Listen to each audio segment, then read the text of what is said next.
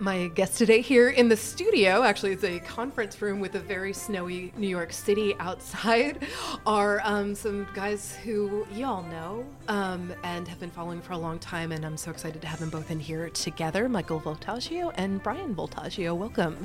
Thank you. It's great to be here. Yeah. Uh, so, Brian, you and I have a little bit of history with interviews. Yeah, I know nobody can see right now who's listening, but maybe they're going to see it, but I have a tattoo that we got together, which I don't know if you've seen it. Long time, right? No, it's, I remember it quite yeah. vividly. That is there a there it is right there. Gorgeous. But now it's been surrounded now because I, I have more children. Yes, so than the last time we we were together. Thanks so. For the call, guys. Appreciate it. Yeah. Well, if you want to so, describe exactly, yeah. moment together. So I got was, a tattoo. Can, oh, I, you. You're the one flying out, man. So it was Hand of Glory, right? Yes, where I got it, and I, I can't remember. His name was, I'm oh, sorry. Yeah. Well, I'm trying to remember if that was Sideshow Jen. Yeah, that's where we got it. Um, so it's a pig because my son was born in the year of the pig, and his name is Thatcher. And um, since then, I had more children. So I have Piper on this arm because I continued with the theme, and I have a snake here forever who was born in the year of the snake. Oh. So. And you have it there forever. Yeah, and forever, yes. and it'll forever be there, yes. For I have, sure. I got a marrow scoop up my ossobuco right. bone uh, mm-hmm. that day, and then my former colleague, um, Sarah LaTrent, got a strawberry on her stomach. I think that's her sort of first and only, and then you've got a whole gorgeous wealth. Of yeah, we don't have enough time for me to tell my stories on all that. But is there one in particular you want to mention?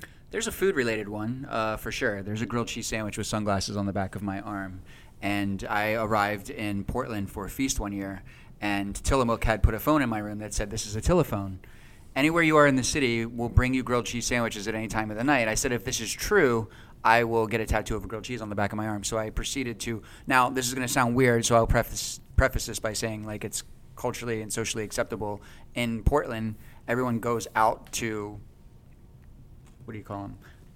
Bars with dancers. Men oh, and women go yes. out together. It's and like, there are vegan ones? It's the, that's the bar culture there, right? Mm-hmm. So my uh, we we were um, bringing grilled cheese sandwiches to everyone in the bars. And so all night long, everywhere we were, we were giving grilled cheese sandwiches out. And sure enough, they lived up to it. And I got one tattooed on the back of my arm. That is lovely. And what's not to love about somebody who brings you a grilled cheese? Showing up to a bar crowded full of drunk people with bags of grilled cheese sandwiches. We made so many friends that night. It was ridiculous. And I know in Portland, too, other things are legal that are not in other parts of, of the country, too. So imagine there might have been people especially glad to see you. True that. Yeah, for sure. Yeah, but y'all uh, make people happy with food mm-hmm. um, on the regular. You're doing it together.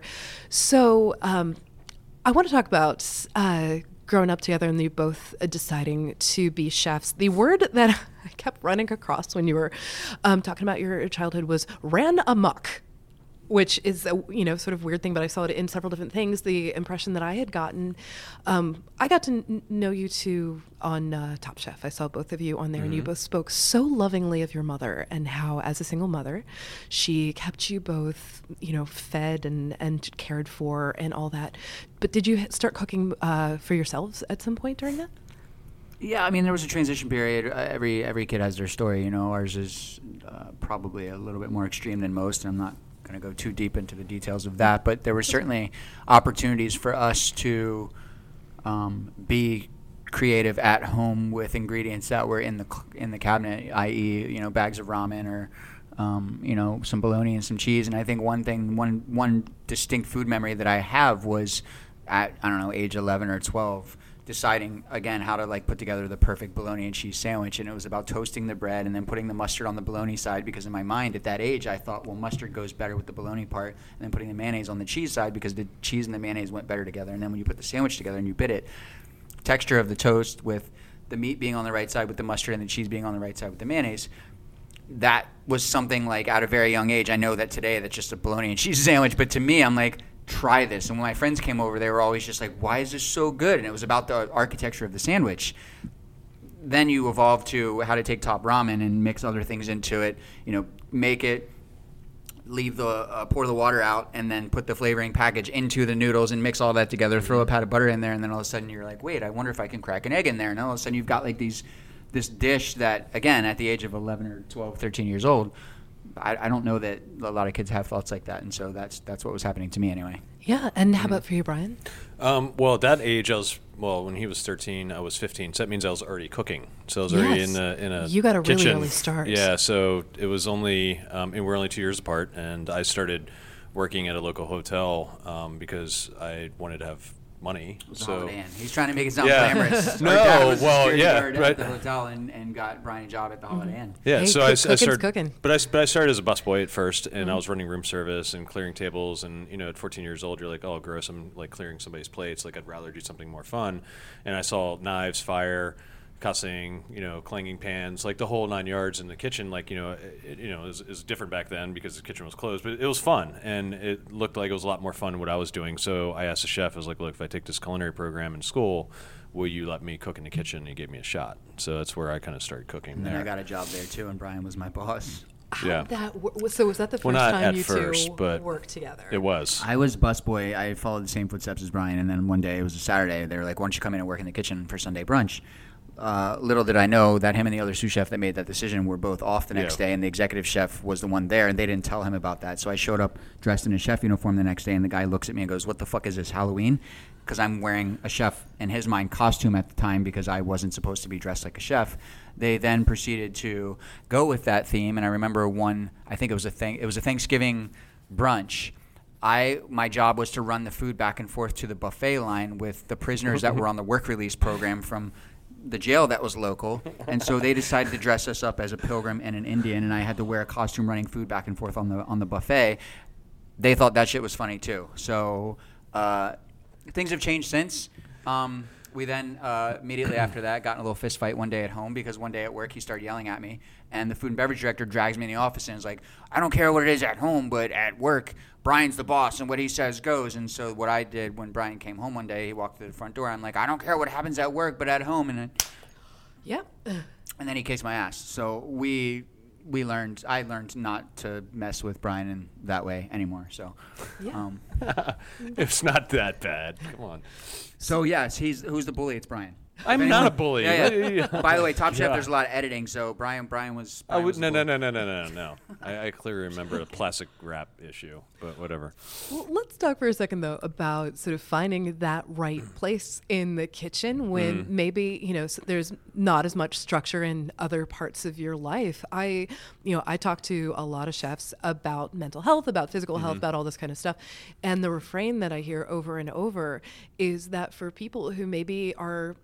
It's fine if people are not, uh, you know, in a desk job suited for that. If they have different kind of hours, if they have different kind of feelings, if they have different kinds of drives and impulses and wants and all that, and it's not judged in the same way in the kitchen. And there seems to be a, you know, a rhythm and a home there. Um, tell me about what... Yeah, I would say, you know, our early experience working in a kitchen, at least for me, for sure. I mean, I, I you know, I was in this culinary program at school, so I was out by like eleven or twelve o'clock in the middle of the day. And so I would go to work, do my homework, you know, at work and then start cooking at two o'clock mm-hmm. and I work from two to ten. And so I think it provided a lot of structure, um, you know, for me growing up, you know, having there be structure in my life and working almost a full-time job while going to high school um, kept me from, you know, that earlier turn running running amok and, and yeah, I just kept, I saw that in trouble. Like, and, I saw that you know, in like two different things and I was like, that doesn't seem fair. yeah, and and you know, I don't know why. I mean, maybe like that structure and that family sort of mm-hmm. environment that was created in the kitchen, you know, just helped shape me as you know what I would wanted to do as a career. And mm-hmm. I, I think I kind of fell in love with it and got it. You know, not necessarily trapped. I fell in love with working in the kitchen because of it. I think there's another side of that story too, though, because a lot of times I think a lot of chefs use, you know, kitchen, the kitchen saved me and stuff like that. And I definitely believe that there's some truth to that. But a lot of times too is I think a lot of the, you know, sort of substance abuse and things mm-hmm. that have come with, w- with our industry, with the territory, happened because we were working in the kitchen too. So I, I think in a lot of cases it definitely saved a lot of people, provided us with a lot of structure, but it also introduced us to a lot of stuff that, um, you know, maybe – going in a more traditional path, on a more traditional path or trajectory wouldn't have led us to certain things that we ended up getting involved in too. So, I mean, I was definitely a punk kid and I definitely got in my fair share of trouble, but I didn't stop getting in trouble because I worked in the kitchen. I mm-hmm. think I got more, actually. Yeah, I always say it's a chicken and egg sort of thing because it's it it, it exacerbates uh, some and rewards some not super healthy behavior. Um, there is uh, there was an essay that this wonderful chef Greg Baker wrote for Communal Table on, on Food and Wine called The Empty Hour, and he talked about that that time between service and when you're trying to wind down, and all those sort of reasonable people in your life are who would tell you like just come home and go to bed or, or you don't. Well, do there's that, that but there's also the fact that like when you're working in a restaurant and you're fifteen, sixteen, seventeen mm-hmm. years old, you didn't need a fake I D to go out and drink or anything like that anymore. It was there. Like, it was like, you know, somebody poured in a paper cup and handed it to you and during service at that young, young age before you find the serious part. And I think that's where the career sort of saves you when you make the transition from just working in the food service industry to working at the highest level of the food service industry. And I think that's where the professionalism, that's where the lifestyle change happens, and that's where you become a better person. I remember when I started working at the Greenbrier, I'm like, what is this? And then I left there and went to like work at the Ritz-Carlton, and I'm like, wait a second, ladies and gentlemen serving ladies and gentlemen, and I have to shave and like all this sort of stuff. And then all of a sudden you're molded as a human and not just as a as an employee. And then, you know, obviously we worked for Charlie yeah. Palmer, Jose Andres, and mm-hmm. the list of chefs that we were fortunate enough to work with. And it, yeah, that's when your career started saving us, saving you, I and guess. That transition happened for us at the same exact time. Literally the day that, because Michael and I were living together in Frederick, in a house, and it was, you know, we had a bunch of friends living with us. You know, at that time, at some point, you know, there's a fire lit under us that we're going to make a career out of this. Mm-hmm. I went enrolled and went to the Culinary Institute of America, and Michael went down and took, a, you know, a really intense um, apprenticeship program at the Greenbrier. So that structure then continued to get better. We started putting us on this professional path of, of being a cook and a chef, and it changed it from being just us being punk kids in a kitchen, you know, kind of learning how to cook, but not really sure what we're going to do with it. That then gave us a pathway to where we were going to build something out of it. We didn't this. start in the glamour, like we didn't start in the glam on the glamour yeah, I didn't side go to of the school industry. Until I was like we we were cooking old. because we needed to make money to mm-hmm. survive and live, and so we took we did whatever we had to do to pay rent. To I mean, I moved out of my house when I was sixteen years old. I was Brian got a job in Pennsylvania. I took over Brian's apartment while I was still in high school playing football and working full time. Like I had to like make money to live, to buy food, to buy clothes, to to pay his rent because he was under a lease, and so I wanted and so. Yeah, these are these are the, like we did it to survive back yeah. then, and then realized that we were already what we were going to be when we grow up at a very young age. How did you make it through? Because there are a lot of people who take that path and they burn out, they die, they crash out, something. What happened for you two where this has been a sustainable thing? For me, I had children when I was twenty. I got pregnant at twenty, child at twenty-one. So, mm-hmm. I mean, I have a daughter who's now in her second year of college. Like, I, you know, I, I didn't have a choice. It was either when you're responsible for another life, then I think your perspective changes and you start to realize that there's more than just you that you have to worry about. And so you, I was making eleven dollars an hour at the Greenbrier in West Virginia when my da- when I became a father. Um, I I needed to figure out how to get through that. Uh, and, and yeah, I mean, when you don't have a choice, it's a lot easier, actually. I know it sounds like it should be harder, but when you don't have a choice, you just have to put your head down and do it. And how about for you? I think for me is I ended up marrying my high school sweetheart who, you know, was, our first date was the prom. And, oh. you know, we moved to New York together. And, and you know, she was the one who pushed me to go to school. I mean, there's a lot of influence. I mean, even Michael was like, yeah, go. You got the opportunity. I mean, everybody was kind of behind it. But, um, you know, it's I, I think she was the one who kind of kept me grounded. She wasn't. Um, She was outside of the business. Yeah, she was in design. People know that you were delivering pizzas and driving to the city on the weekends to stage in New York because you yeah. couldn't afford yeah. to be at at Culinary Institute of America. That is a oh, I almost didn't finish. Yeah, I almost didn't finish school. I, I didn't have enough money to finish my last term, and you know, I I literally got a bill and it was seventy five hundred bucks. I was like, I got a hundred dollars in my mm-hmm. bank account. Like I, I can't pay, and so somehow I got a grant. Um, it was like one of those angel grants that happened with school. Culinary, I guess, somehow takes care of people who really want to do something with it. And, um, you know, I was already working in the city. I was working for Charlie Palmer at the time at Aureole. And oh, God. I was like, you know what? And I already was offered a job at, upon graduation. And I was like, you know what? Screw it. I'll just quit school and go down there and work. I mean, I've already done what I needed to do. But I ended up finishing. And so it was great. And so those little kind of rewards, I, I think, meant, meant something a lot to me too, and maybe helped keep me on the right path. You know, I'm glad you brought that up because, you know, I kind of sometimes forget about that, you know, that, that you were delivering pizza. Yeah. And I, yeah, I worked at Domino's. That was where I, I, I actually, it was the first job I ever walked out on. I never, I've never quit anything in my life. Um, oh, so what so, was what was the event that made so you I will tell you. So this you didn't is, get the pizza there in thirty minutes. No, I was the fastest delivery driver ever. I got a lot of tickets. But um, my point is, so, and I had a lot of regular customers that knew I'd be there quick. And so there's this one exit out of the shopping center. It was like, don't turn right on something or left or whatever. Whatever, and it was like my last day because I was about ready to go into graduation week, and I, I made the wrong turn. I got pulled over, and so I, well, I, I didn't even deliver the pizza. I drove back in. So sorry if you're listening, I didn't deliver your pizza, but I drove into the back into the shopping center, went back into Domino's, and like took the hat off. It was like so, and like threw it down. It was like the Domino's hat, and like just threw it down. It was like you wore the hat. Yeah, I wore that. Photos of you in that. Hey, you know what? I was I, I followed all the rules. I was like, I'm gonna pay more for this ticket that I just got than I'm gonna make today. Mm-hmm. I quit, and I and I oh. left, and I it was the only time I've ever done in my life. So I'm sorry, you know, for that person who was running that shop, but. Yeah. Was this up in Hyde Park? Where it was you in were Hyde Park. Okay. Yeah. yeah. yeah. I, we won't get too specific because I don't want to get down to the location. Yes, it was in Hyde Park here. But I specifically worked south of Hyde Park because I didn't deliver the culinary.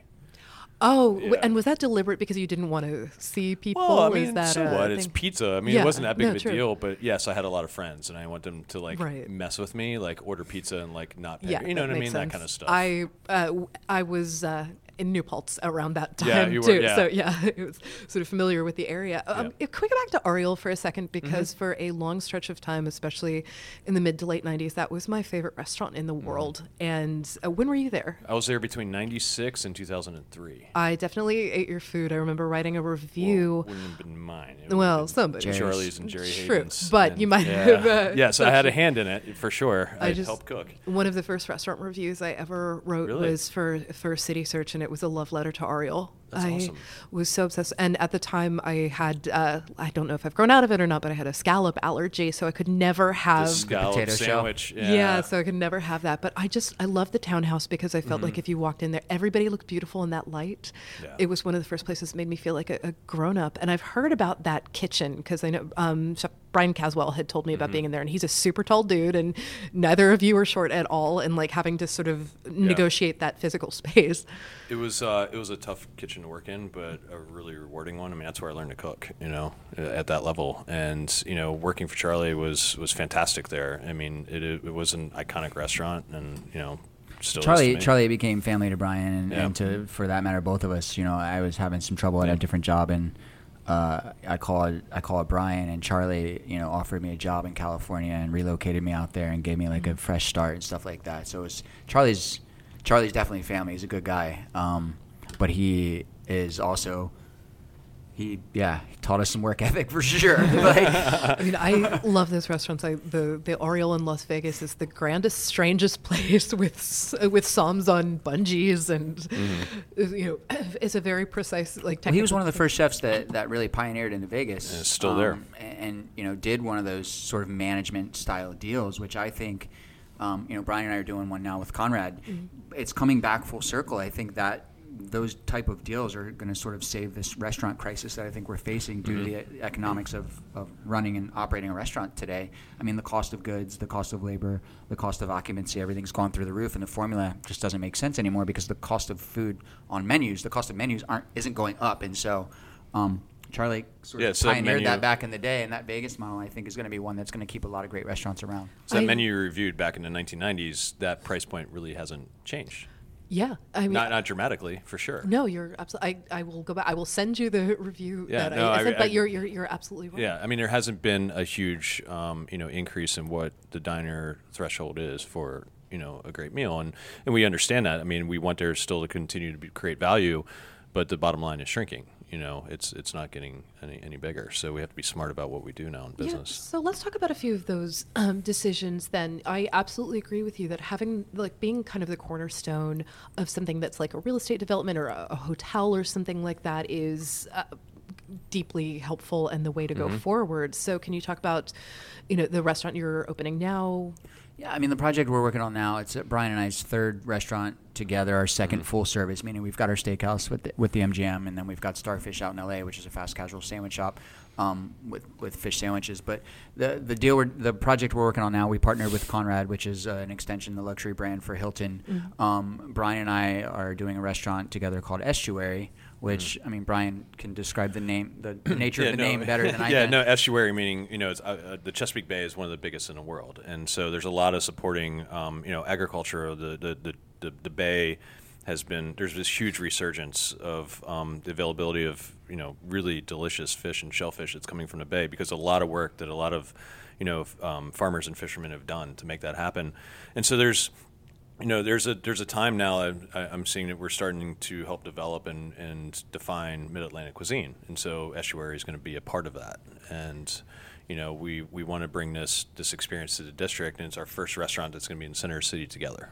That's so exciting. And let's talk about the sort of the mission of it, too, because sustainability, you know, I, I think there are so many people who have heard the words about, you know, seafood sustainability mm-hmm. and all that kind of stuff. And it just it, it becomes a wash. Can you talk about the what it actually means to you and how you are implementing it at the restaurant? Yeah, no, I mean, I think it's being first just responsible and paying attention to um And it doesn't require, I mean, we're not the ones who are making those decisions for sure. There's a lot of really smart people out there in this world that are helping guide us to make those right choices and how we procure ingredients and, and who we look to for sources. And, and you know, um, but there's also um, people, you know, like the Rappahannock guys and True mm-hmm. Chesapeake Oyster who are, you know, introducing and, you know, really helping start to clean up the bay and the waterways by bringing shellfish back that, you know, had long been, you know, ripped out of there, and also pollution created issues. But now the water's getting cleaner, and the, and the opportunities are getting better for us to, to really look to them for sources. Um, but then also just, you know, being respectful of, um, you know, and using people like, you know, Monterey Bay, you know, who, you know, has this, you know, for those who don't know, they have a really great guideline for sustainability in fish and, and knowing which ones are the right buys. And so if you're, as a chef, you can use it as a resource to go out there and buy fish. But also having those relationships, as direct relationships as a chef, is really important. So you know, you know, at what time of the year um, to buy, you know, the right fish. Yeah. Can you talk about, I, I love the word estuary, yeah. and uh, if you would explain what that physical body is, an estuary. Basically, it's like where the bay and the stream sort of meet. So, um, and then the ecosystem around that. So, for instance, crabs and mm-hmm. it's not just what's in the water, but it's like what's growing on the land around it and so forth. So it's the entire ecosystem, ecosystem. surrounded by the bay, basically, is how we're looking at it. Um, and then the Chesapeake Bay watershed being one of the largest estuaries in the country, if not the in the world. In the world. Yeah. Um, Brian and I thought it was kind of brilliant to focus on that.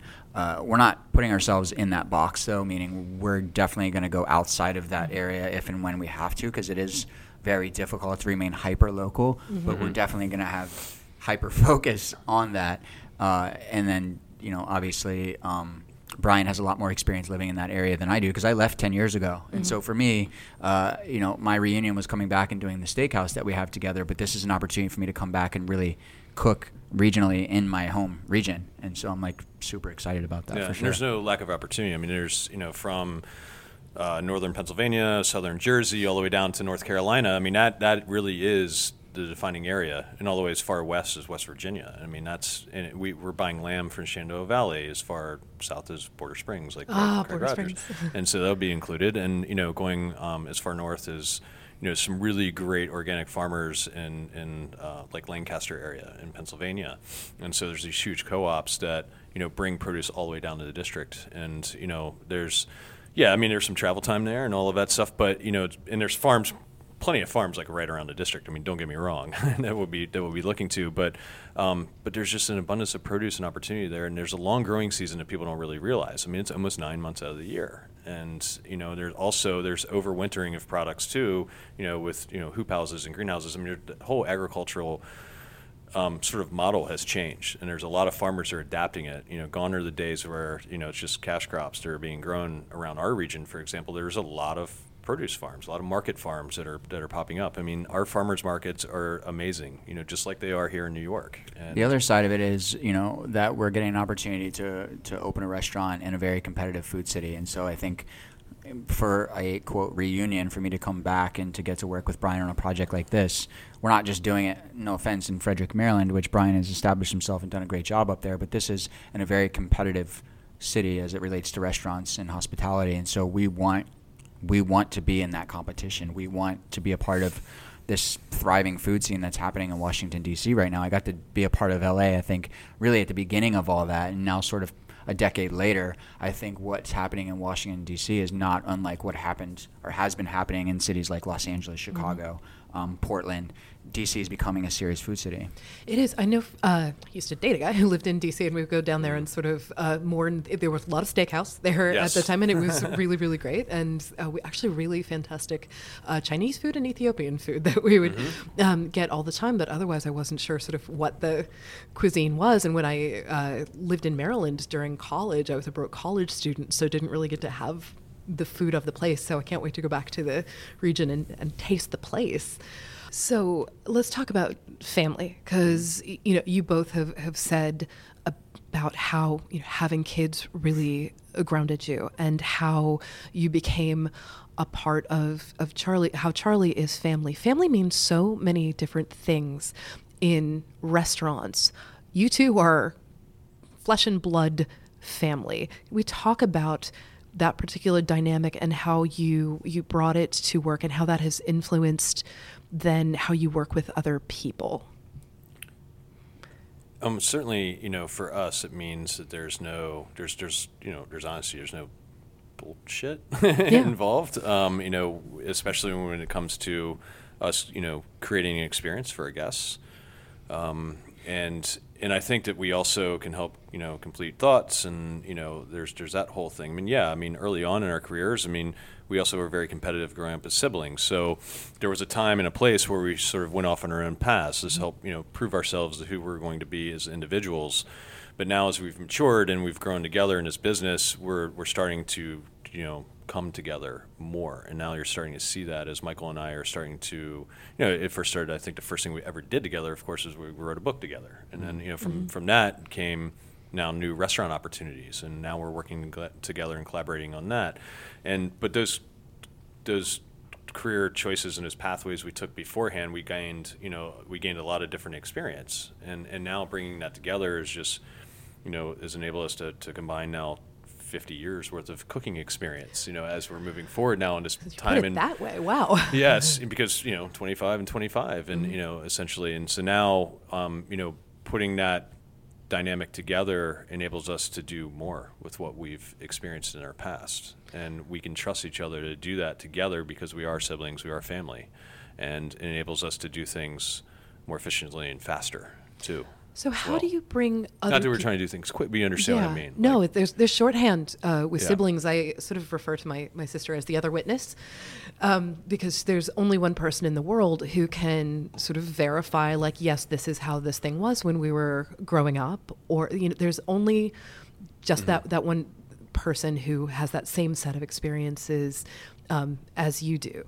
How do you include other people on your team in that? Um, how do you not alienate people when, uh, you know, you they might see you as one person? Or well, at this time and place where we are right now, we've had a lot of people have come through both of our kitchens mm-hmm. individually. Like, for example, our chef de cuisine of our new restaurant is going to be opening um, in D C worked with Michael first at Inc in L A for three to four years. And then came with me. He had a, a, a you know, a position in between that, and then came down from upstate New York and, and or Philly and worked with me at Volt for almost three and a half years. Now he's going to be down in D C opening the new space.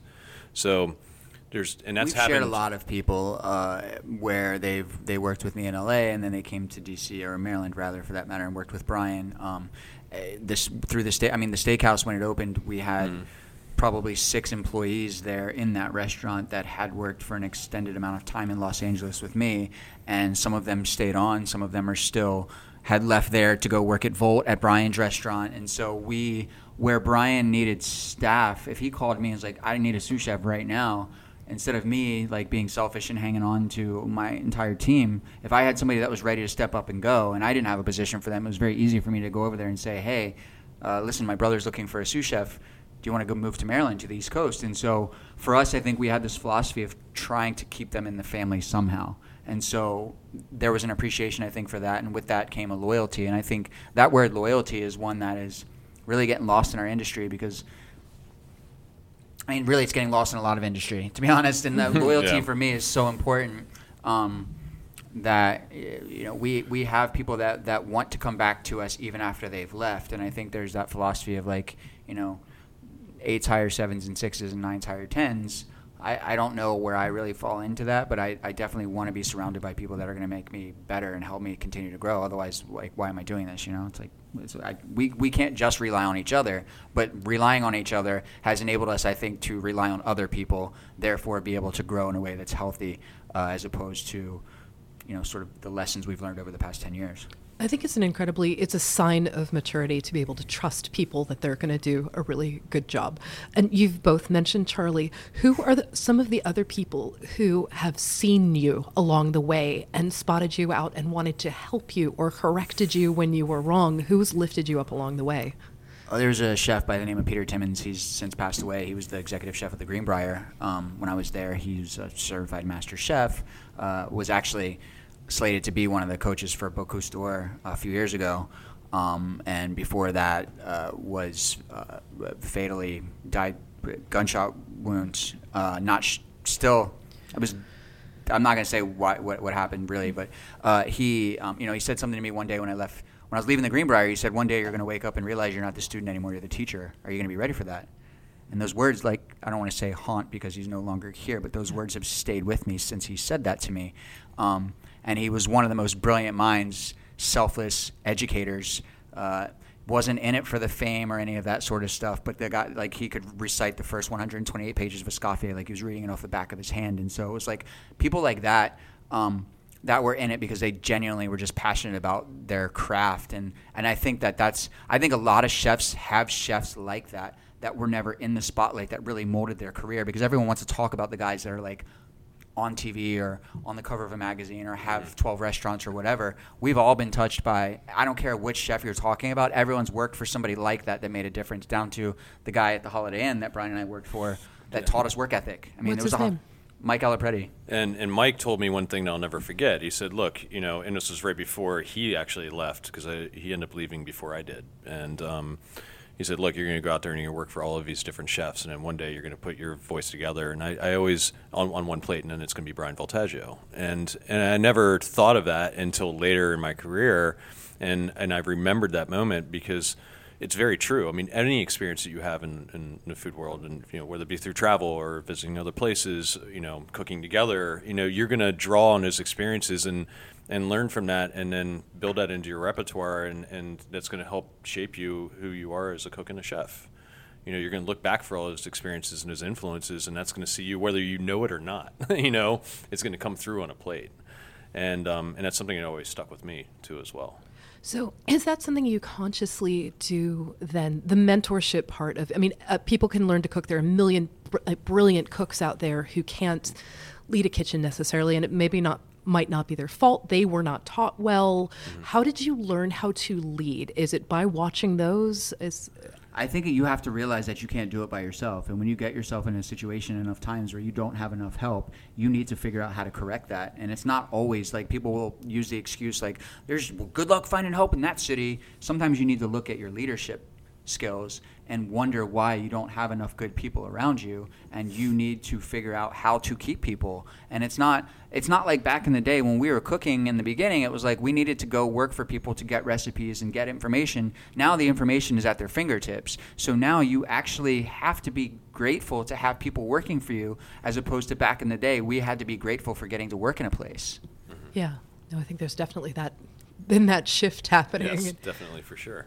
And, you know, it, it's something I think that at, that's that's definitely what changed in, in where we are now in our career, is that we now are creating environments and working with our team and enabling them to, to have a voice in, in our kitchens too as well, and trusting people that we've been with and are working with, and, and you know, cook with and and through them. That's that's what it means now to be a chef and where we are in our career. And and that now um, working with Michael enables us to, to, to do more and cover more of the bases too, yeah. as well. So I remember when the day of the tattoos, you brought yeah. um, one of you brought Graham with you, who's yes. one of the chefs, and that really struck me that you wanted him to have this experience to come mm-hmm. and you know be part of this whole thing. I think he did not get a tattoo that day. He no, he did not. Planned he had, accordingly. He has, yeah, he has several though, so he's not shy when it comes to that. Um, but yeah, no, and, and Graham has moved on. I mean, he's somebody who you know I thought it was going to be through a long time, and, and but he went on to something you know different in, yeah. in our career, and he's doing really well, and he's down in North Carolina. So, it's uh, both of you have had then uh, people who worked with you go on Top Chef or Last Chance mm-hmm. Kitchen or something. So, can you talk about using that opportunity to you know you guys had uh, such a platform on on there, and then I believe one of your chefs won. Three: Kevin, Malin, and Hung. Oh my goodness!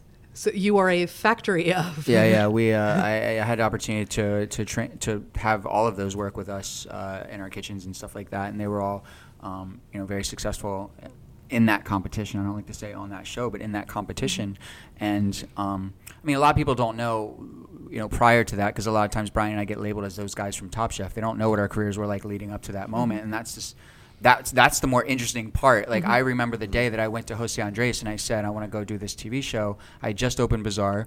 We had just gotten a f- uh, four-star review from the L A Times from Irene. We had just gotten nominated for like James Beard Best New Restaurant, which Volt, ironically enough, got a nomination the same year. Oh, wow. Mm-hmm. Um, and Jose looked at me and said, you're leaving a newborn child in the middle of the street, referring to the restaurant.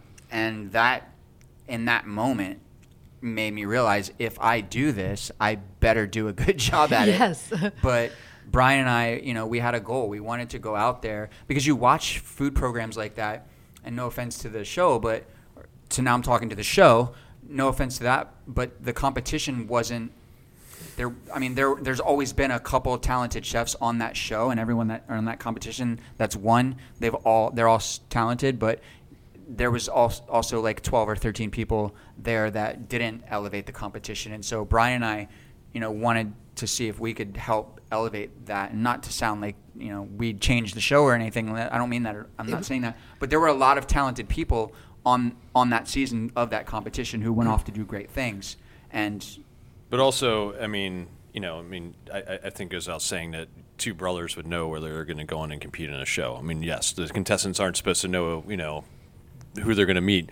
In our case, I mean, it's kind of hard to hide that. Whoa, who's that right? guy? Yeah, yeah, exactly. Everyone thinks it was so cool. It really like fucked with our relationship too. Yeah. Like it yeah. wasn't like an yeah. easy thing to go through but, that together. Yeah. yeah, but you know, when we started finding out that this was going to be a possibility, I had just opened Volt. Volt was seven months old so I when th- I decided to leave. And so I worked my entire career in life, you know, to to, to get to this point where I'm opening up my own restaurant for the first time. And mm-hmm. Michael was you know, right on the heels of getting ready to do that to himself. And so, like, why why were we doing this? And yeah. so, um, and yeah, it seemed cool because it was television and all of that stuff. But what we, I think we promised each other is, like, if we're, we're one, we're only going to do it if we're each other going to do it, because we figured, okay, well, you know, I know how good that guy is and he knows mm-hmm. how good I am. And you know, Kevin we're going to try too. to help push each other to, yeah, to, and, but we didn't know he was coming on. Like, mm-hmm. that's the thing. You don't know who the other people are. And then we mm-hmm. show up and we're like, holy shit. Everybody else here that, that knows was a, how to cook too. you know yeah, that I mean? was an like, incredible season. Yeah. But then, I mean, in the first few challenges, we had, I mean, we cooked for Joel Robuchon. We cooked for Thomas Keller. We cooked for Daniel Ballou. no we pressure. Cooked for, we cooked for, uh, gosh, how many other chefs did we cook for? Yeah, I mean, Anthony Bourdain, we right, cooked mm-hmm. for, mm-hmm. um, everyone came through our season, and we got to we were able, we were put in front of these people, and we had to perform. It wasn't just the show Top Chef. This was a cooking competition with a huge audience, and part of that audience was some of the most influential chefs in the industry, and we were being judged by them. Yeah, I mean, right now, I mean, think about it. Bocuse is going on right now. Well, there's a challenge that was we had a Paul, we had a Bocuse d'Or challenge during oh, our season. Oh, yeah, and and it's it's over, by the way. Oh well, yeah, we know. Oh, I didn't. Yeah, I didn't, didn't want to date it. The winner. Oh yeah, no, we did. We okay. did. Yeah, it was Denmark. Yeah, it was Denmark won. Denmark won. Yeah. Um, so, but the thing is, I mean, just think about that. I mean, not only was it a, a competition show already, then they elevated competition by saying, okay, we're gonna cook like the, the this, in, in, you know, intense cooking competition called a Bocuse d'Or, and we're gonna have to live up to those levels for a challenge, and it was it was challenging. And that was the one where Joel Roberchon was there, and um, you know, Paul Bocuse. Paul, Paul Bocuse's son was there. Or Jerome Bocuse, sorry. Yeah, and um, and, and I actually this got crazy. edited out. I actually had a uh, one oh four fever that day, and I had to sign a waiver saying that I would go on to compete. But for some reason, I guess they didn't think that was necessary in the storyline. But I, I basically refused to walk off the show because they said that if I went and got medical attention, that I was automatically eliminated and disqualified from the show or from the competition. And I wasn't about. And this was towards the end of the competition. I don't care now that if this, you know, whatever. They didn't tell the story, so I will. I had to sign a waiver uh, saying that I would compete against uh, their advice or whatever. Oh my goodness! I mean, the pressure of this is, I mean, working in a kitchen full stop, so much pressure all the time. Mm-hmm. And then this added layer of having to do it in a performative way. How did you manage the anxiety around that? Or do you, are, are you people who, who get anxious? Is, is how do you, how do you manage the stress? I mean, I feel like production, we probably weren't their favorites during the shoot, the production of the show, of the competition. Um, You know, Brian and I would do things like in the stew room, is, which is where they, after, you know, you would go into this room and talk about what you had just gone through. And we wouldn't talk. We would just, we would tell everyone to put their heads in their laps and go to sleep, and eventually they would send all the cameramen and sound people home. And so we're all there, all eight of us or whatever, with our heads in our laps, and then you just hear them whispering, like, they're not saying anything. What should we do? And the producer, just stay there. And, like, so they would stay there and just, like, f- film us sitting well, there with our heads in our laps. Story, but we're there to but cook, eventually they got you know? it. Yeah. But then if you look at the end result, because we were there competing in a cooking competition, that was the only season that they won an Emmy. And whatever, play it up like it's because there were brothers or this or that or whatever the reason being. I think it's because they actually went out. Whoever did the casting for that season went out and casted a whole bunch of really good chefs. Mm-hmm. And that's what made the show, or that the show part of it, better, because the competition was good. Mm-hmm. It was authentic. It wasn't like, I wonder who's going to win this week. It was like, I wonder who's going to win this week. Like, yeah. The most seasons you can pick out the top three immediately, and the rest of them are just there to be on T V. It's like this se- that season, season six, they they they found chefs. They found a lot of really good chefs. Oh yeah, I got deeply emotionally invested in in that particular season. It was um, and the one where uh, Stephanie Izard and Richard Blaze and Dale mm-hmm. Levitsky sure. were on too. Like, I yeah. were all great chefs yes. as well. Really, and truly so, fantastic. You know, and I think that's a good point. Like, when you, it's a risk to get involved in something like being on T V or cooking on television, but then you look at somebody like Emeril, who pioneered in that, you know, back in the day, or go f- so far back as to like Julia Child. Like, she was on T V cooking, and she's a serious authority when it comes to food. And so for us, um, there, we were trying to break that stereotype of like, you have to be one or the other. What we saw was an opportunity to do more for ourselves and in our lives, and make a, a life changing, like have a life changing moment, because otherwise, I think food and entertainment coming together made it so that chefs can actually finally start making the money that they deserve to make for the amount of hours that they mm-hmm. work, for the amount of bullshit they go through, for the amount of holidays that they miss, for the amount of, like, I remember living in New York making three hundred dollars a week and not able to pay for food, and like starving, like mm-hmm. starving and not only eating at the restaurants when we were going to work. That was it. Cooking like, for a living and starving. Yeah. yeah. That's, it, it's such a it's, reality though. Yeah, there are is. chefs on food stamps. There are yeah. definitely porters and dishwashers and everybody in yeah. the restaurant. Like, that's the great irony that people don't necessarily know. You all are out there feeding people. I think media and entertainment changed our industry and, and gave us something else to work harder towards. Even mm-hmm. if it's just a carrot that's dangled and some people never reach it, I think it's motivating, and it motivates people to work harder. Not unlike a musician, you know, but mm-hmm. or, or an actor or whatever it is, you know, or any medium for that matter. You can get there if you just put your head down and do it. Mm-hmm. And that's that's what we, you know, sort of focused on. Yeah, I mean, you have a lot of scrutiny on you because you are so well known because of that. How do you deal with the media? We used to shy away from the scrutiny that came. Like, we would, we didn't want to be associated with those guys on Top Chef and blah blah blah. But the reality is, is like that really helped our career a lot. Mm-hmm. Um, and so, if like if you have that type of closed-minded opinion of food and entertainment sort of colliding, mm-hmm. then, you know, what are you doing for the industry to make it better? Yeah, because I think that it, it helped a lot, and it it brought a lot of introverted people out and helped us to be more extroverted and create more mm-hmm. opportunities for ourselves, therefore passing it off to the guests. And then if you look at the industry as a whole, all these small towns are now taking notice of that, and there's a restaurant scene popping up and creating more jobs and all that sort of stuff. That didn't just happen because there was this top one percent of cooking that was going on, and the rest of the ninety-nine percent of the country didn't know that existed or couldn't afford to get to it. Food television brought that into people's mm-hmm. living room, therefore creating a larger demographic, therefore creating a larger need for it, therefore creating a lot more opportunity for a lot more people. You know, and as soon as we got off of television, we went straight back to our kitchen. That's where we went, mm-hmm. you know, and and because we respected the opportunity that we had. It was like, okay, well, we, we've done this. It was successful for us. It worked really well. Let's go back and let's touch our guests. Like, let's be there for them. And I disappeared to Pasadena and worked at the Langham Hotel. I had a, I ran a one-star Michelin restaurant out there after Top Chef, but no, I didn't. No one knew I was on Top Chef yet because it already filmed. Right. So I went out there to cook. I'm like, I need. Or we had an agent now at this time because we were coming mm-hmm. off of T V. Brian had to go back to Volt. We went back to cook because we knew what was about to happen. We knew that, like, the way we were looking at people that were on Top Chef, and now it's like you look at everyone's accepting it more now. Like the Stephanie's, even the the beginning, the um, uh, Harold. I mean, yeah. What yeah. an amazing guy. Hell of a great chef. Yeah. And a great chef. And so, but but because of this T V thing, like, people are affected in certain ways. And I think Brian and I just wanted to help correct that because mm-hmm. right that wrong because it's not, so what? Yeah, we we did do both. We will do both. And we'll continue to do television, and we'll continue to open restaurants, and we'll continue to show up and work the line. Like, that's that comes with the territory.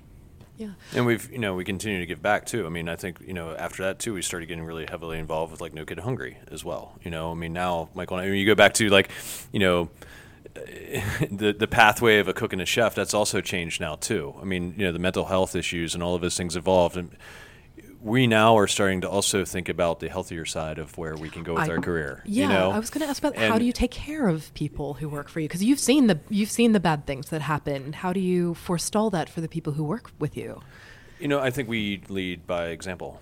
You know, and now I think also we have this opportunity because we are working with them. We got involved with SchefCycle, for example. Oh, I mean, now, I mean, those are good people. F- five o'clock in the morning, he woke me up so we could go do a cycle class. So yeah, we could get I mean, ready the and train for a ride. The past two days while we were in New York, we were getting yeah. up at five and going to do SoulCycle, which honestly, two, three years ago when Brian and I are on trips to New York, we're getting back to our hotel like six o'clock in the morning. Like, you walk outside and it's daylight when I you're leaving. I take it you were not at SoulCycle. No, no, no, no, no. But now, like, I mean, I...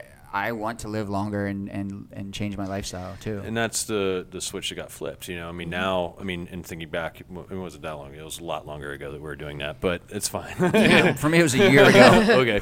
So, um, just being but, honest. But yes, you know, having families, having, you know, uh, businesses, having team around mm-hmm. you, you know, and, and understanding that the, the wellness, um, there, that there's issues out there being, you know, you know, being in front of so many people, I mean, we want to make sure that we are taking care of ourselves now, and our st- we want our staff to learn from that too, yeah. you know, as much as possible. And seeing us being involved in something like that and trying to recruit people to be a part of that is also important for us too, as well. And being examples that, hey, you can go out there, you can, you can, you know, have this, you know, be in this industry and and go out there and, you know, take that after service energy and put it towards something else, yes. you know, which is important. Back to your earlier point, though, with like the I sorry, I want to touch base on this mm-hmm. the the ridicule thing and or the the what did you what word did you say scrutiny? Yeah, scrutiny. Yeah. A lot of our restaurant reviews uh, would we we I feel like because we came off of television would start out. I'm not saying it was intentional or anything like that, but a lot of them would start out. I feel like a little bit behind the mark. Like we were getting mm-hmm. critiqued on a different level. For instance, like my first Irene Verbelia, who gave me the four stars at Bazaar, gave us the four stars, I should say, uh, Jose's team and myself, um, gave me uh, my review with her at Inc started out with, like, Voltaggio stands in the open kitchen as the women line up to – he's like a carnival barker telling women to step right – or some shit like that, step right up or whatever. And I'm like – it wasn't true. Like, I wasn't doing that. I was actually in the kitchen, like, with my head down working, but because it was fun to be the first people to tell that story, like the obvious, that's what he's gonna do. The, that type of stuff was happening too. That was really hard yeah. to get through. Yeah, cause I, I wonder if people's people's initial exposure to some of you was it, it's a it's a, it's sort of career interrupted is is Top Chef because mm-hmm. uh, people think like, oh, that's where they got their start, and it really if you're it's meeting you midstream. We were so. half into this career. That, that was yeah. t- Top Chef was ten years ago. We've both been cooking for twenty-five years, and we both we both were cooking at a certain level, at, at a pretty high level before we even set foot on into that competition. And so, um, f- uh, yeah, for a lot of that, you know, that created a lot of stuff. A lot of battles, a lot of uphill battles came because of that too. It wasn't just mm-hmm. easy after Top Chef. So how do you take care of yourself in those moments when um, it's really tough? You've had a service that maybe didn't go your way. You know, there's something online or, you know, whatever it happens to be. What is, how do you stop and course correct? What's the good thing you do for yourself? It's funny. I, sorry, Brian, I don't know if no, you, go. But, like I, I started saying to myself, if you can't take the heat, stay in the kitchen. And that's mm-hmm. um, I, a lot of times you just yeah. sort of bury yourself in your work and you try and forget about it. Because if you, if anyone gets caught up reading shit that people say about them, you can get lost and go down a rabbit hole. Mm-hmm. That's a s- super dark mm-hmm. place. People have talked mad shit about us. And thank you for, for talking that shit, because it made us conscious of what to not be or not let them be right. Like mm-hmm. for us, it was more about like proving that those people are wrong and focusing on what we know is right.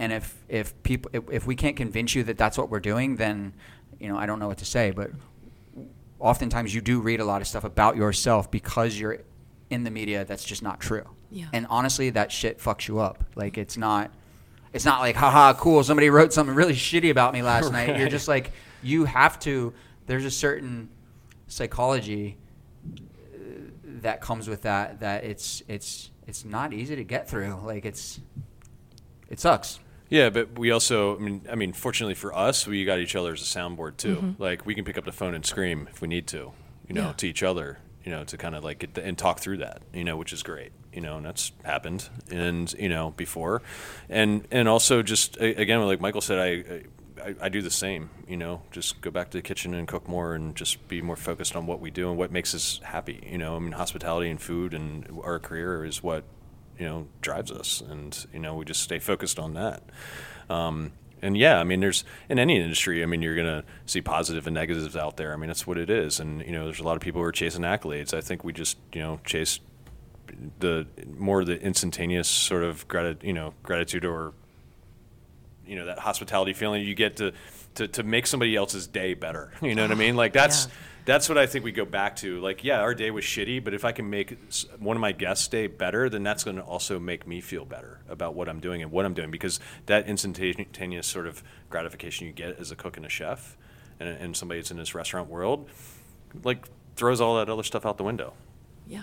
You know, it gives back you a to reset. Earlier too, you know, about the relation, you know, Brian and I having a, a family to, but there's, there's been plenty of times to where Brian and I can call each other literally in tears and talk to each other as brothers, but seeking professional advice. And I think that a lot of, we're very fortunate to be able to have that opportunity with each other, because it would be weird if I called one of my business partners or one of my chefs bawling, trying to figure out what to do about a certain problem that I'm experiencing and vice versa. And so, Um, for that, I definitely think that we have uh, a pretty amazing situation with each other. And I think that us building these restaurants together and starting to focus more on utilizing our relationship to help build opportunities for each other and ultimately for our families and stuff like that, and then for the people that work with us, um, that's been cool. You know, not, not a lot of people get to find somebody like that, and we were born into it. So. Yeah.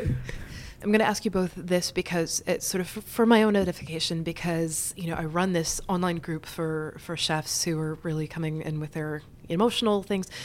They want to know if you see somebody on your team who is maybe in crisis, headed down a bad road, how do you have that conversation with them where um, you're concerned about their well-being and you want them to, to take a better path?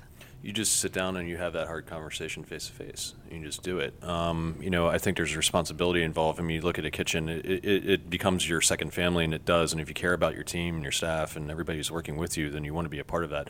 And, and yes, I mean, crisis is one thing, but also it starts with having an open dialogue, I think, early on, even like career choices. I mean, I have, I used to have, sometimes I have some people who come to me and they're like, yeah, I've made a decision to go on elsewhere. I, w- I wish you would have had that conversation a different way, because my experiences, our experiences, you know, with Michael and, and I combined even, can, you know, help give you a lot of guidance in, into where you're going to go next. So that also is many other life experiences. I mean, it might not be ours, but we know somebody out there who's mm-hmm. gone through things. And so, you know, we've we've come across a lot of people in this world who've had issues. And and so, you know, I, I think just just not being afraid, you know.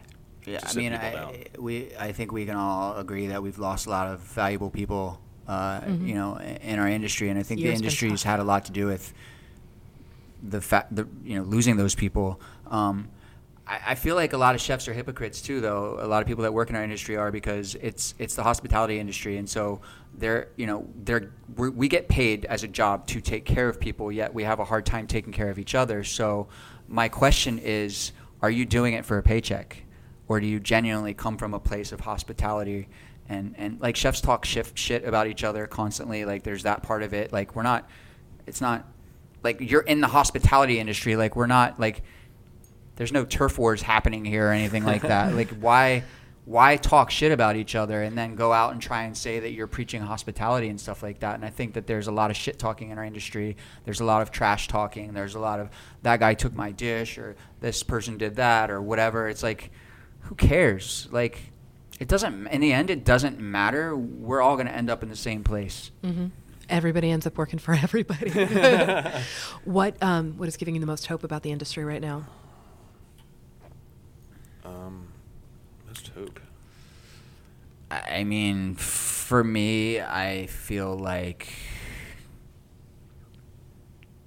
the economics definitely is, is something that needs to be looked at. And I think that because there are opportunities, I'm sorry, like the one that we're working on with Conrad, um, you know, I hope, I hope that there's more opportunities like that for more people. And I hope that mm-hmm. more people, because just because a restaurant f- fails doesn't mean that the chef wasn't good. And I, mm-hmm. I hope that people start, uh, you know, just finding rec- efforts and, and recognizing cooks yeah. for cooks, and not necessarily just, um, you know, looking on how they can make somebody a brand. I think that that there's a lot of really talented people out there that just really don't get to experience some of the things that Brian and I have gotten to experience. And um, you be able to surround yourself by experts in each facet of a restaurant. It's not just cooking and service and, and beverage. It's more than that. It, I like it takes these, an army to these, make it happen. These sort of yeah, and these startups that are that are providing infrastructure and stuff like that. People that find find a chef that you know is really good and help him start up his own restaurant, and so or he, her. and or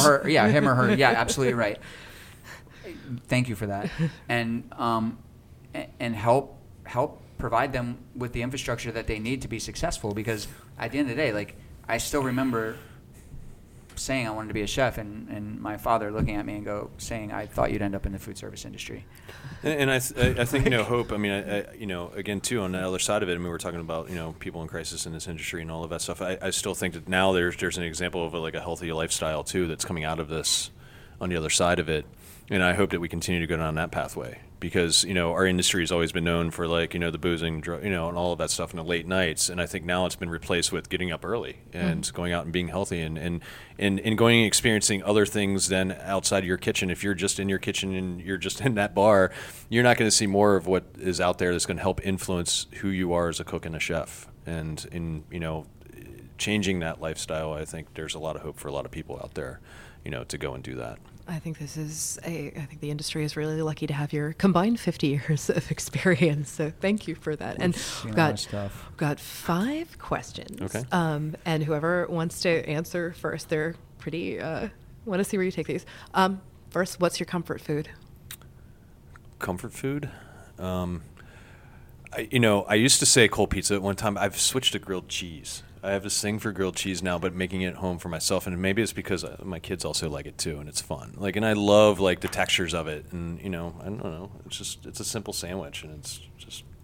Can I say good. A brand? Sure. I, I, I Postmates Pinkberry to my house on a regular basis. I, mean, I, I have such, I have such a thing for Pinkberry. I've experienced that The too. Dairy-free one, the coconut one, because I can't do dairy. I love Pinkberry. I'm not even ashamed to say it. Yeah, I will say I like when Michael's looking for his comfort food when I fly out to L A and I stay at his house, because he orders Pinkberry. And I, I accidentally them, ordered so. twenty of them by accident one night, because I put a zero next to the two, and they just showed up, and I was just like, well. Oh, well. Party. What's, what toppings do you get? Uh, the original I get with Captain Crunch and blueberries, or the chocolate hazelnut with the milk chocolate crunch. Those are my two go-tos. Ah, You're welcome, everyone. I do almond and uh, and pineapple on the coconut one. Good times.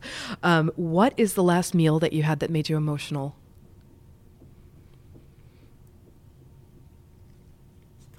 Yeah, it is tough.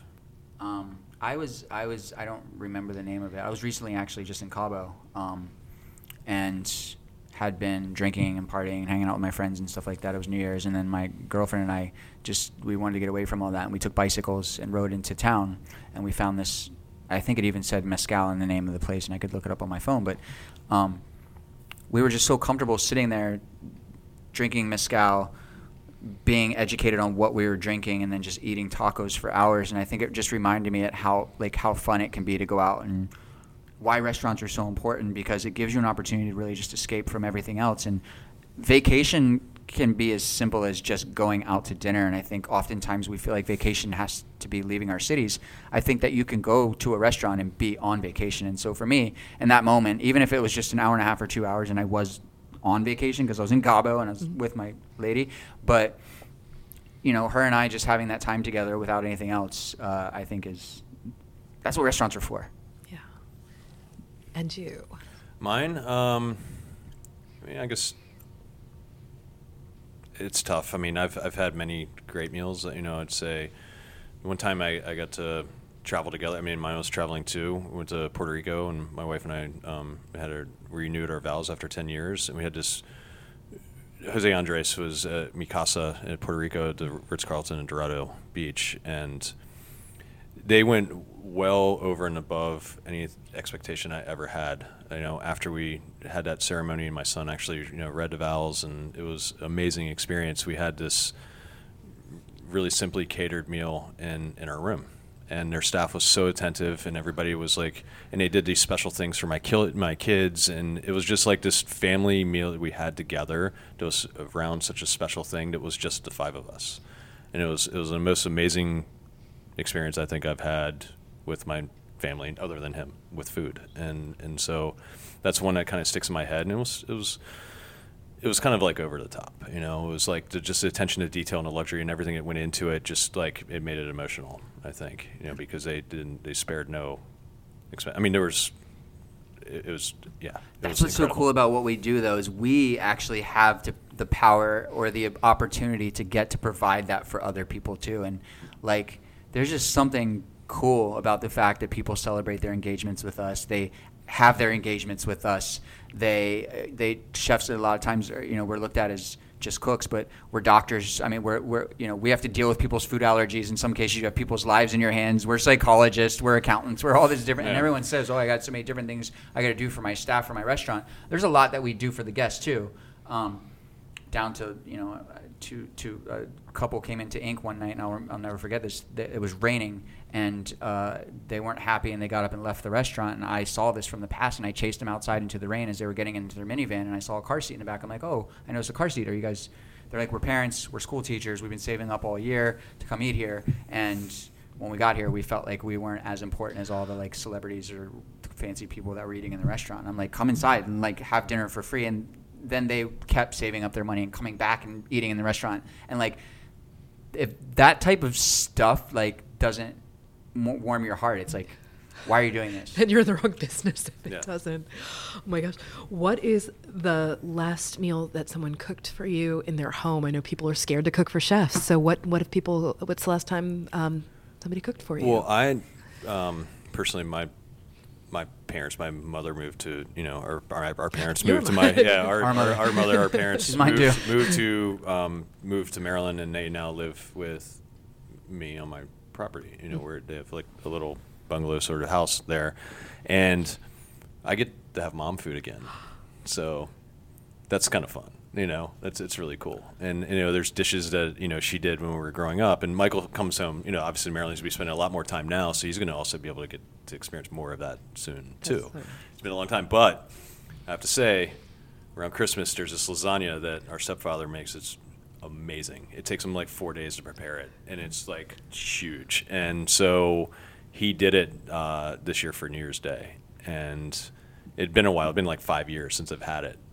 And it was just like, I mean, he took me back five years, like in a moment with that first bite. It was oh, so cool. It's lovely. Like that Ratatouille moment. yeah, it was, it was I mean, really, it's anything that mom, mom makes, though, you know, she's, she's right there. They, they're, they're not, you know, she's, she's just an amazing person. And like when mm-hmm. I do go back to visit Brian, and now I'm going back to visit my mom, he's got like the the farm situation. I'm like the visitor. I'm like the crazy Uncle Mike from California to his kids. Which, yeah, he gets shot with like Nerf guns. But you know, even last time I was there, Mom made a, a breakfast casserole that she yeah. just kind of put yeah, out yeah, on yeah. the counter, and it was it was effortless and natural, and it was fun and. But it's I, special because it's yeah. Mom. Um, can she adopt me? Happily be your sister. Um, what living musician would you want to cook for, and what would you make for them? Hmm. Go for it. No, I'll let you answer that. I mean, I mean, I cook for a lot of living musicians. Yeah, exactly. He does already. But yeah. who's the one who you have? Who's like your your grail? I don't know. It's tough. I think I, you know, I. I, I grew have, up listening to Pearl Jam a lot, so I think I'd like to cook for Eddie Vedder. What know? Would you make him? Um, I'm not sure because I don't know what he likes. I don't know what his diet is, you know. But um, I mean, that's the thing, though, too. I think it would be more of like one of those things that you want to listen to what you know your guests, mm-hmm. you know, needs and wants are, and, and help create that experience for them. I mean, I think it's true for anybody. I mean, I, I don't think I would ever dictate a menu if I had the opportunity to cook for somebody that I really wanted to cook for. Yeah. I just can't answer it. I, I like I like too many different types of music to to zero. Yeah, it's a thing too. I it's mean, a it's tough hard. question yeah. for everybody I've asked it uh, of thus far has taken a sec for that. Yeah. I mean, I've had you know everyone from like Jay-Z and Beyonce together oh. in the restaurant to uh, the list goes on and on. Like, and I can talk about it now because it's years and years and years ago. I never would say anything about something that people didn't know about. But I've I mean. The fact that, like, last year I got to set a Guinness Book of World Records with Snoop Dogg at Bottle Rock. So we, um, him, myself, and Warren G were on stage together up in Napa Valley at, at Bottle Rock, which is a music and food festival. And, like, Williams-Sonoma called and the festival called. They're like, what do you want to do this year? I'm like, what if we set a Guinness Book of World Records? And they were like, okay, what does that mean? And I'm like, well, Snoop Dogg's in the lineup. Can we make that happen? And his people were super cool about it. Warren G's people were super cool about it. And last year I got to stand – but then, like, the year before that, Brian and I – jumped around on grapes with Everlast behind right. us and did a demo with grape juice. Year before that, I got to fried chicken with Flavor Flav. Like, food and music together, like, for me, we need to do more of that. And yeah. I think a lot of these music festivals, and not to get off topic too much, but kids are wanting and doing less drugs and less alcohol, and there's more expectation for an experience. And so I think food's very much being a part of that. And I think in a lot of cases creating um, healthier experiences for people as opposed to, like, putting on a bunch of E D M music, turning the lights in crazy colors, and hoping everyone drops a bunch of drugs. Yeah. Last question. You have five uninterrupted minutes for self-care. What do you do with those five minutes? Nobody's, you're maybe in the walk-in, you're maybe somewhere, but nobody's going to bug you for five minutes. Uh, five minutes. Um, at work? Or uh, anywhere? Anywhere. Um, I don't ride my bike. I mean, I like to, I mean, but I need more than five minutes for that. I mean, I don't know, put my phone down. I could put my phone down for five minutes for sure. Yeah, just turn off. Turn it, turn it all off. Not, not just put your phone down, but put just the same way you push that off button on your phone. Just close your eyes and not think about anything, because we're constantly like, what about this? What about the restaurant? What about the family? What about the, like, it's, it's just nonstop. Um, sometimes it's nice to just like, bury your face in a pillow and just hold it and just chill. Yeah. Thank you both so much for coming on here. Appreciate your time. And I, I know you have to fly out. Um, good luck getting through the storm. Thank you so much. Thank you.